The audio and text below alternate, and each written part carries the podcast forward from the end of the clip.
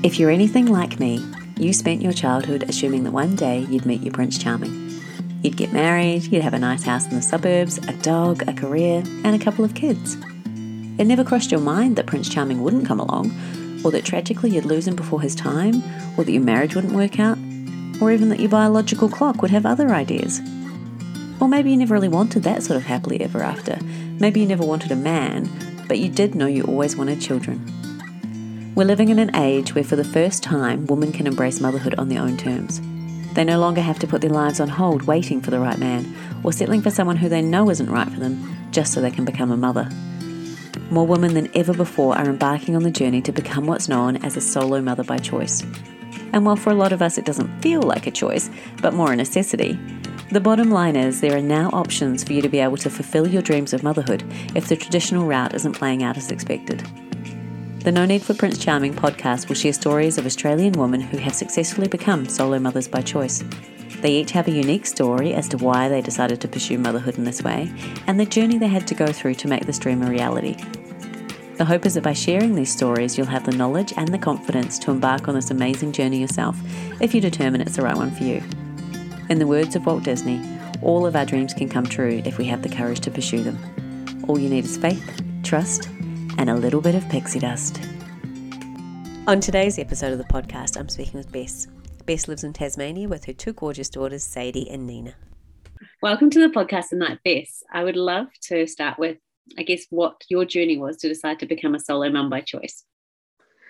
Um, I, I um, have always wanted to be a mum, I guess, like a lot of mums um, that you've had on before me. Um, I have um, always looked after children. I work in childcare. Um, I spent a lot of my 20s overseas nannying.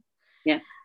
Um, I guess never went out of my way to meet someone. I always thought, I guess that would be the way, you know, I went down, you know, to meet someone and have a couple of kids. But I was very shy. I never really put myself out there um, to meet anyone. As I said, I, you know, I was overseas a lot of my 20s. And then um, I guess when I first started hearing about um, solo mums by choice and donor conception, I um, thought, well, if I don't meet someone, I'll have a baby like that. And yeah. uh, so I gave myself the age of 30 to um, to do that. And um, when I was about 29, I went and met with a um, fertility doctor and started researching a lot about more about it and um, went onto the SMC um, forum mm-hmm. um, where I met up with a bunch of locals for the first time and you know went to a couple of um, catch ups with them before I even yeah even started the process and got to know them and got to know what their life was like and um, and so then I got started to get really excited about it and I thought hmm, maybe I should go before I'm 30 and I'm like yeah. no we'll just just keep on um, so yeah as soon as I turned 30 I basically I went overseas um, for a holiday and then when I came back I went in, um, to my first appointment and yeah basically started the process then. So most people set themselves a deadline but don't actually do anything before that deadline and then the deadline moves. But you were you were pretty focused. It's gonna be. I was pretty focused, yeah. You you coming up to what you're gonna do, You've done all the research. And so how was that first appointment with the fertility specialist then? Um, it was really good.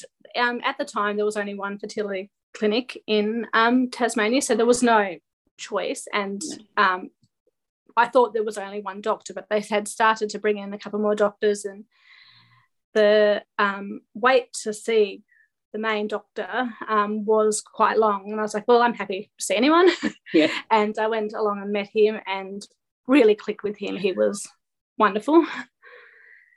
Um, and he, um, yeah, made me feel really comfortable straight away. Um, he even talked about how his sister had gone down the same path, and oh, that's good. Nice rapport yeah. building. Yeah. yeah. So he, yeah, he was really, yeah, really wonderful. And yes, basically said because of my age, um, he didn't see any problems with um starting with IUI, mm-hmm.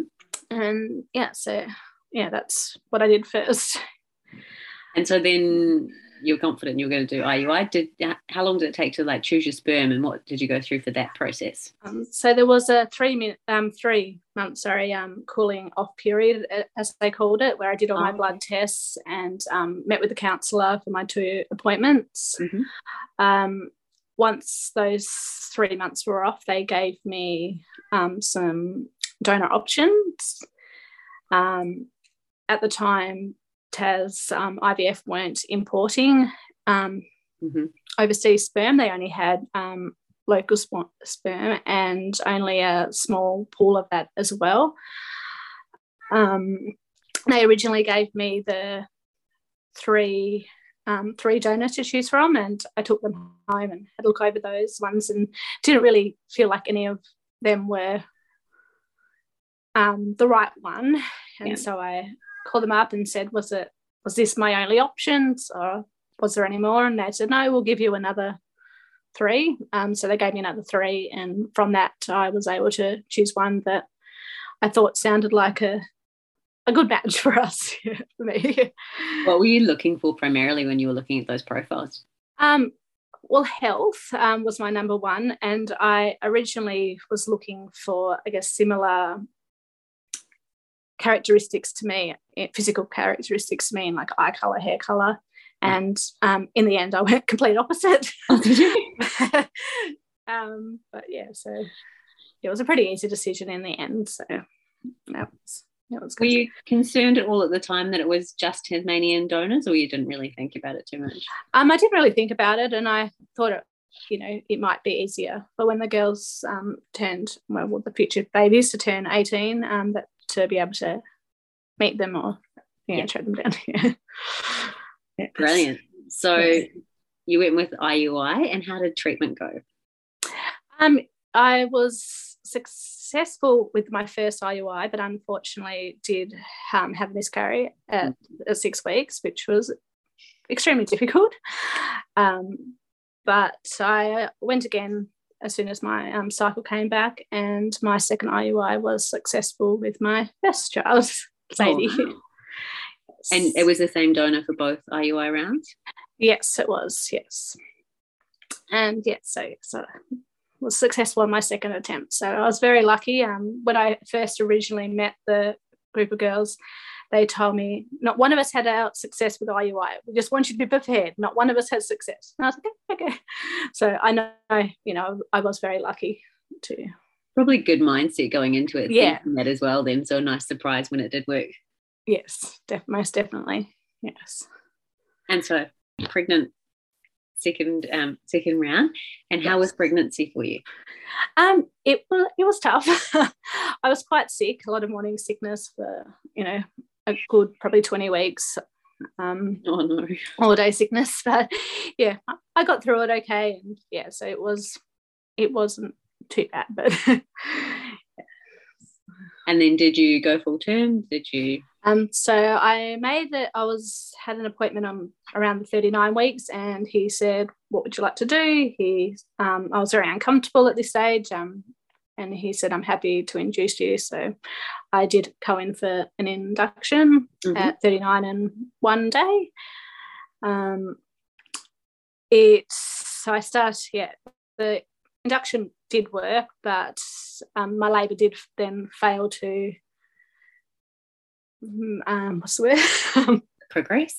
Progress. Yeah. and I um, ended up having an emergency Caesar when it had gone all day with not much much movement. Yeah. So yes, um, yeah, everything was okay. Um, I recovered very well from the Caesar. Um, yes, it was wasn't too bad in the end. It wasn't what I was planning, but it worked out worked out okay in the end. Did you have someone with you while you were going through all of that? Um, my sister, she um, lives in Queensland, but she came down um, for the birth of both of both my children, um, which was good. So she, yeah, she was with me through it all. And yeah. And was she there to help out in the early days as well when you went home?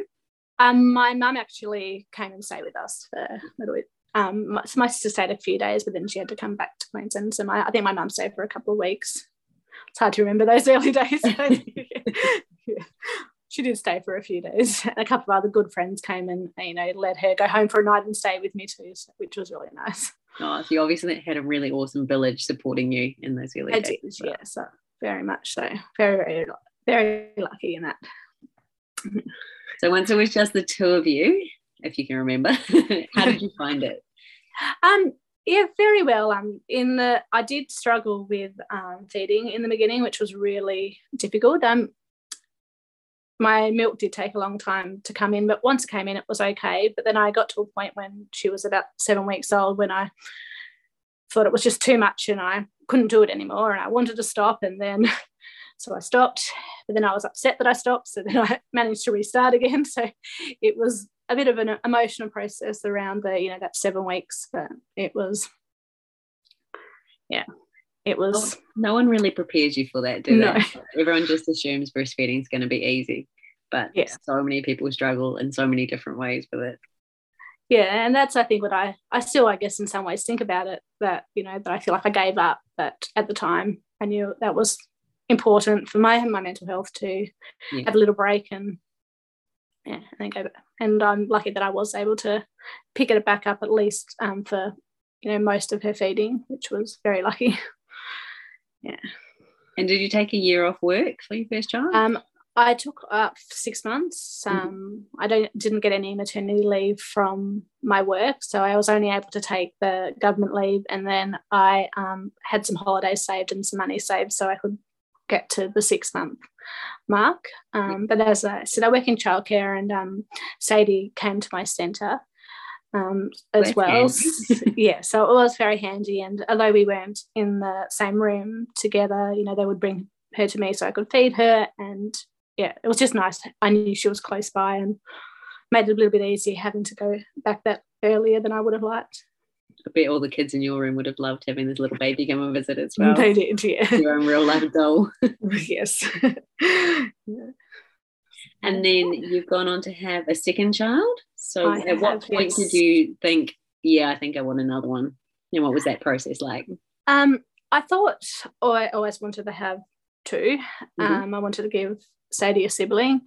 And um, so I went to my first appointment back with the facility a fertility doctor um, when she was probably about 15 months old, I think. Okay. Yeah. Um, yeah, he was also my obstetrician, so I was lucky to see him again because I just yeah clicked really well with him, and um, so we went back and um, saw him, and yeah, and I pretty much started. I wasn't kind of planning on starting that early, but I was, but why not? And so yeah. I did start um, again fairly soon after that initial appointment with him. Um, I did three rounds of IUI um, for Nina, all of which were unsuccessful, which was a little bit of a surprise for me after my success last time. And to my fertility doctor too, he was a little bit surprised that it had um, hadn't worked that time. So I because um, you would have been what, little, 30, 32 at that stage? Yeah, about then. Yeah, 32. Yeah. and um, I had a little break. Um, bit of time to save up some more money and I decided I would do one round of um, IVF with an egg mm-hmm. collection. Um, depending on how many eggs I got from that would be how many goes I would have. Um, and I gave myself that's yeah, that's what I would I'd have to have a, a deadline or a yeah. end ending point. So, you know, it wasn't I couldn't keep spending the money. Um, so um, I did the egg collection. Um, I only ended up with four eggs and then two embryos from that. Um, I was able to use the same donor too for um, that was so she's Sadie's full sibling. So did you uh, secure sperm when you had Sadie? Like, did they reserve it for you, or um, they didn't? Um, when I first had Sadie, they said I could, um, but at that stage, I wasn't ready to make when I first had her any decisions yeah. about that. Um, and so when she was about six months old, I did ring up and say, was I able to reserve any? And they said, oh no, they couldn't do that anymore. so I took a um, a chance and uh, yeah, I was lucky still to be able to secure some of the same sperm donors. So do you think was, you would have proceeded as soon as you did if you couldn't have the donor? Like, you, would you have waited or? Um, I probably would have waited a little bit and to make a decision about another donor, but I, I still would have gone ahead with a different donor, but having it the same donor was my first preference. But I still would have gone ahead with a second pregnancy and maybe if I didn't have that option. yeah, I so guess it's interesting if you go because a lot of the people that I've interviewed have been IVF, so they have like you know genetic siblings hopefully in the freezer. So it's quite different yeah. IUI. And then, yeah, do you get to secure that sperm for the next one? That's hmm. probably yeah, something so they, if you are going into it and um, wanting siblings that you think about that from the beginning of if there's a way that you can secure it for later. Yeah. Yes, most definitely. Yeah. So that, yeah, so I was very lucky, and yeah, ended up with the two embryos, and um, then Nina was the, the first transfer, so I got pregnant in my the first round, so with a fresh transfer. So, and how was that pregnancy with her? Was it the same as Sadie or different? Um, it was. It was again a pretty tough pregnancy. Um, yeah, the morning sickness, and then I ended up with the flu and um, influenza A, and in hospital for a little while, which wasn't fun. Mm. And um, Sadie was like two and a half at this about that stage, and um, yeah, and then I had gestational diabetes too, and that was kind of rough as well, but it was okay then.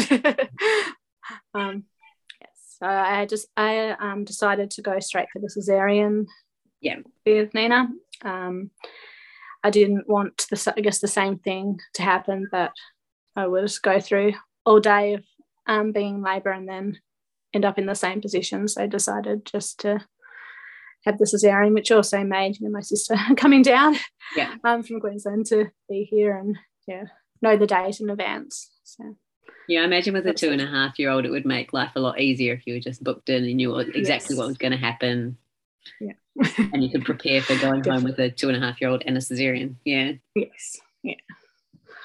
And so you had the same great support network as well when you came home that time? I did, yes. But I made the decision that I wanted to be home by myself with the girls. So when I did come out of hospital, um, when I was in hospital the first time, my mum also stayed with me um, when I was in hospital, but I thought it was more important for her to be with Sadie. Yeah. Um, so I was yeah in there alone, and when I came home, I wanted to be at home with the girls by myself. And I knew that if I needed anybody, I would have, you know, lots of help if I needed it. How was that though with a cesarean and um it was okay. Like I um recovered a lot better from the second booked in one. Um and yeah, I just I guess knew my limits. Um Sadie, yeah, she had turned three by the time Nina was born. Um so it was yeah, she was quite you know good and helpful and well, not a complete tornado not a complete tornado lucky maybe if they'd come the other direction it would have been a different story right. neither is my little tornado so. and how much time did you have off work with nina then um, i had seven months with her so i yeah, i saved up a lot you know i tried to save everything i could to have as much time yeah. off as i could um, yeah, we she was a very difficult sleeper, a very terrible sleeper. Um, we spent a, a, few nights in the mother baby unit trying to get her to sleep a little bit better because she right. was every 45 minutes for good chunk of time overnight, which was extremely tough. And I this was just right before I went back to work, and I was I can't go back to work on 45 minutes, you know, sections of sleep. So and so obviously your mum and your sister were really supportive of you when you you came home from the hospital. How were they when you told them that you were going to embark on this journey? Um, if, mm, everybody was, was very supportive. My mum, my dad, my sister, all my friends and um, family, they, you know, all thought it was wonderful. Um, they, yeah, were yeah, very excited for me and for them as well. being the first in their grandchildren. So they're so very spoiled, and yeah. very loved. And they are, yes. Got their wrap around their little fingers. So. And how old are the girls now? So, yeah, my parents are actually with us on this holiday as well. Oh, um, Sadie just turned six, and Nina will be three next week. So, they are wonderful and um, crazy and amazing and everything. Yeah, they are. Yeah, wonderful. yeah. If you look back now on your journey, is there anything that you think you would do differently or any advice that you could give for anyone who's just kind of embarking on this? Um, I don't think there's anything I would do differently. Um, I'm glad um, I started when I when I did when I was when I just turned 30. I was um, ready and um, able to support them, and um, yeah, I think it was I don't think there's anything I would would do differently. Any advice? Any advice for anyone that's about to go through it? Like, what was maybe the harder parts of it that you? Um, if you can save up the money to have that extra time off, that um, I think would be would be nice. If you know, if you don't have the maternity leave to allow you to have a year off, um, I think, yeah, I would have loved to have had that time off with them. Um, I'd also say, yeah, just just go for it. If you've got the um, you've got the village, you've got the love. Um, if it's what you want, yeah, just do it. really. And you obviously had some really awesome connections that you made from the other solo moms by choice before you even started on this journey. Are you still in contact with them now? not some, not their kids are quite a bit older, so I, I see them from time to time. But um, there is a huge um, single mums by choice community in Tasmania, and I have um, catch ups with regularly, probably one at least once a month with um, some in the the area who all have kids our age as well. So it's yeah, it's been it's been really lovely. We um, went camping um, in March for the first time, and we've you know made plans to make it a you know twice a year event if if we can. It oh, was yeah, it was really good. The you know you know it's really good for the girls to make these connections and yeah. And we've also recently made connections with their siblings as well, some donor siblings. So that's been oh wow wonderful as well. Yeah. So how did you so, go about that? Um, we on one of the Facebook sites, um, Donor Children Australia. Um, we connected with one of the mums through there as well. Um, so yeah, we've um, the mum and I chatted for probably a year, um, and then we decided to meet, and so we've met her twice now. So it's been really lovely for the, the girls to have that connection and, and not grow up knowing um, who they are. And is she a solo mum by choice as well, or is she in a couple? She is, yes. She's a solo mum by choice as well. Oh, that's nice. Yeah. And do they understand that that you know they've got the same donor? Do they have any concept of that at this stage? Um, Sadie does, yes. Um, she worked it out, I think, you know, pretty quickly. Um, I kind of used that we how we meet other um, donor conceived children that they have different donors, and when we met these children, um, that they had the same donor as her, and yeah, she kind of worked out pretty quickly what the, that meant to my surprise. And, but yes, yes, but yeah, I'm yeah really glad to have made those connections. Yeah, not a lot very... of people. It's it's consideration, but it's not always as easy. So you're very lucky. I think no, you found someone on on the Facebook group because a lot of people have all the intentions, but you just need one of the other parents to be the same to get them. Yeah. So and yeah, from such an early age as well. Yeah, no, it, it was yeah, it's yeah, it's been wonderful, and yeah, I, I was surprised to find it so early, but I'm glad that we have. And Sadie understands that she has a donor and, and not a dad. And has it been? She does, yes. How has that and she progressed through as you got older? Um, it's she. It has. I mean, she's always known. It has never been something that's been um, kept from her.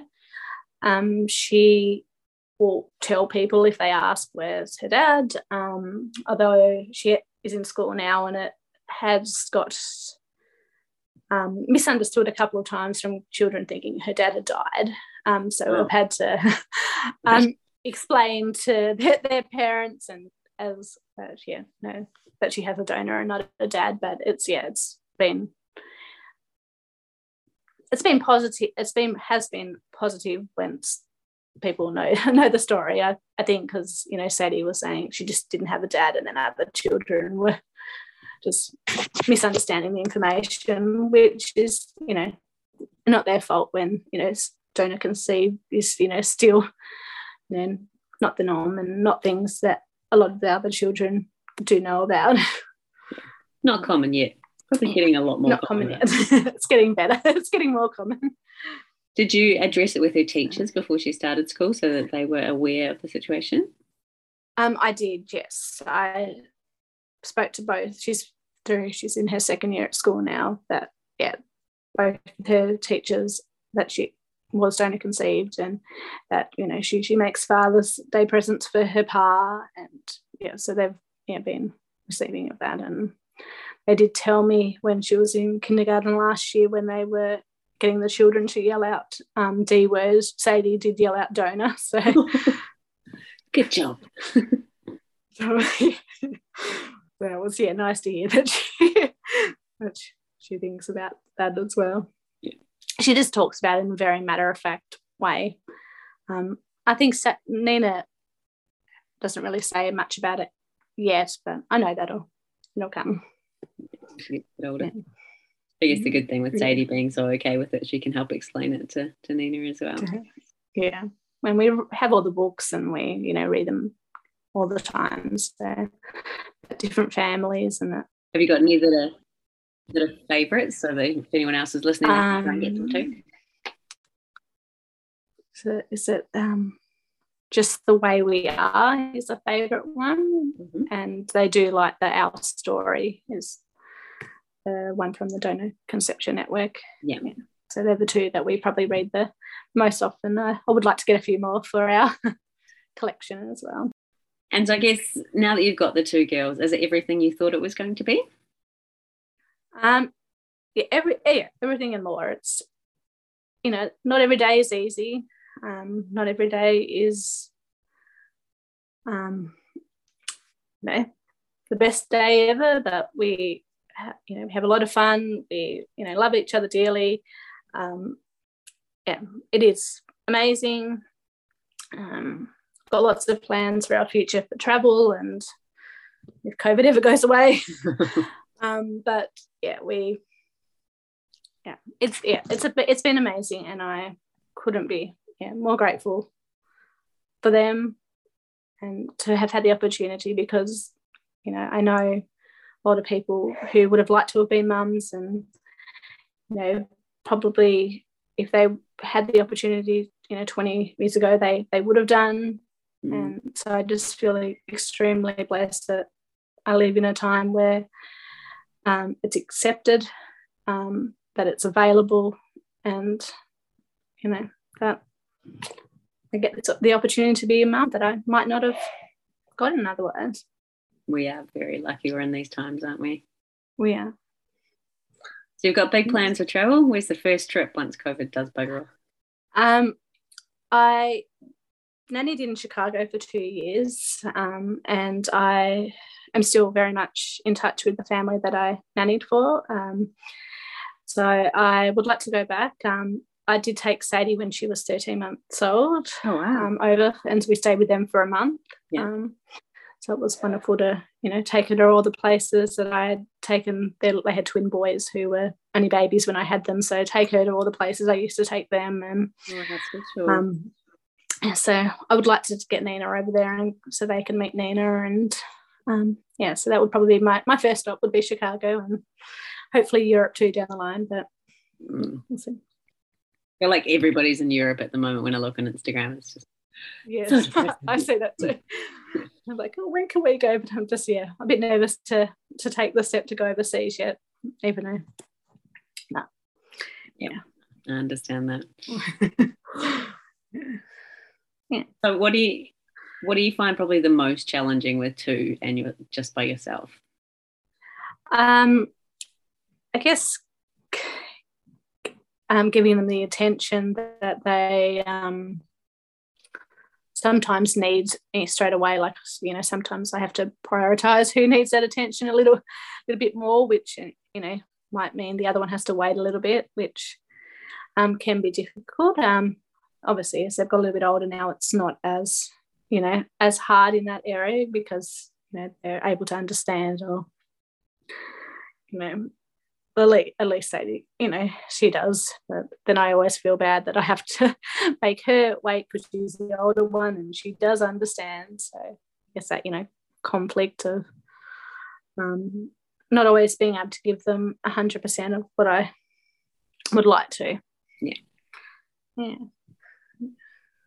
Probably quite a good age gap though, isn't it? So what Sadie would have been three when Yeah, she was three when um when um, Nina was born. And um, I originally, when I originally tried the IUIs, it would have been closer to a two year, year gap, um, which so it's probably, yeah, I guess worked out a little bit better in that way because, yeah, the bigger gap, I think, would have been, it's a little bit easier than it would have been. Yeah. yeah, so. Well, thank you so much for sharing your story with us tonight. It's really beautiful, especially to have someone from Tasmania. We don't get many from from down there, and to mm-hmm. hear your wonderful experience of how you got guidance from people along the way. You were obviously very set on your timelines, and you you stuck to it. Yeah, we're lucky enough to be successful pretty easily the first round, and then obviously Nina just wanted to wait a little bit longer, so you had that bigger gap. But... I yeah, feel very blessed sounds like you've got some really awesome plans for the for the, the three of you. I look forward to following on to see what you guys get up to. Right. Well, thank you very much. Yeah, thank you for having me. And I was, yeah, I'm very happy. I wanted to um, share my story, even though I've been a little bit nervous, but yeah, no, you did wonderfully. And I know a lot of people are going to really enjoy listening to this, especially those that are considering number two, just to hear how easy it can be because you make it sound like it's just. Oh, oh thank you. So thank you so much for sharing.